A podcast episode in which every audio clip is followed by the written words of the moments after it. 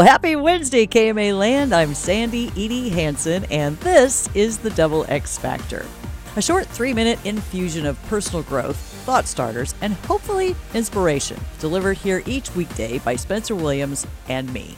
This subject has been tugging on me lately, so Spencer and I decided to take a look. I guess you could sum it up with a quote often attributed to Robin Roberts Make your mess your message. Now, Spencer and I give the disclaimer here occasionally that we are not here talking about this stuff because we got it all whipped. Quite the contrary. I've always had a pretty big thirst for learning, and it's a big driving force in me to want to grow and learn and be in awe of new information that moves things forward. A very long time ago, I noticed that when I shared things I was learning with other people, while my sharing may have at the time been about trying to look like I had some kind of answer in life, I noticed that some of it seemed to sometimes help other people. And the big realization was that when I shared what I was discovering, I got the lesson that much deeper. It was almost like a form of therapy for me to create a sales meeting or deliver a tidbit of positive growth info from the stage in my jazzercise classes. It helped me to integrate new learning. The double X Factor was born out of this idea. Spencer and I both seemed to be into positive memes, and we'd see things on the internet and share them back and forth. We were both on a big personal growth journey, and both had, just like you, suffered some hard stuff in our lives, and we learned from those things.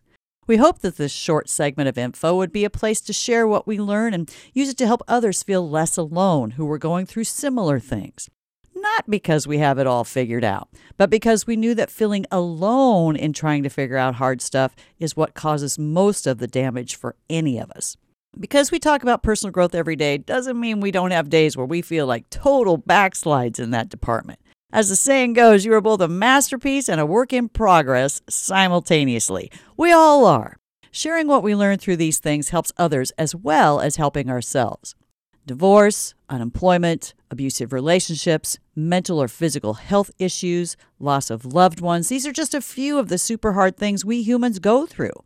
Your mess does not make you weak unless you try to fake it, unless you choose not to look for the lesson in it. Hard stuff happening in our lives does not discriminate. Everybody's got something that has come in their path, period. You're never going to be done with potential life lessons coming your way.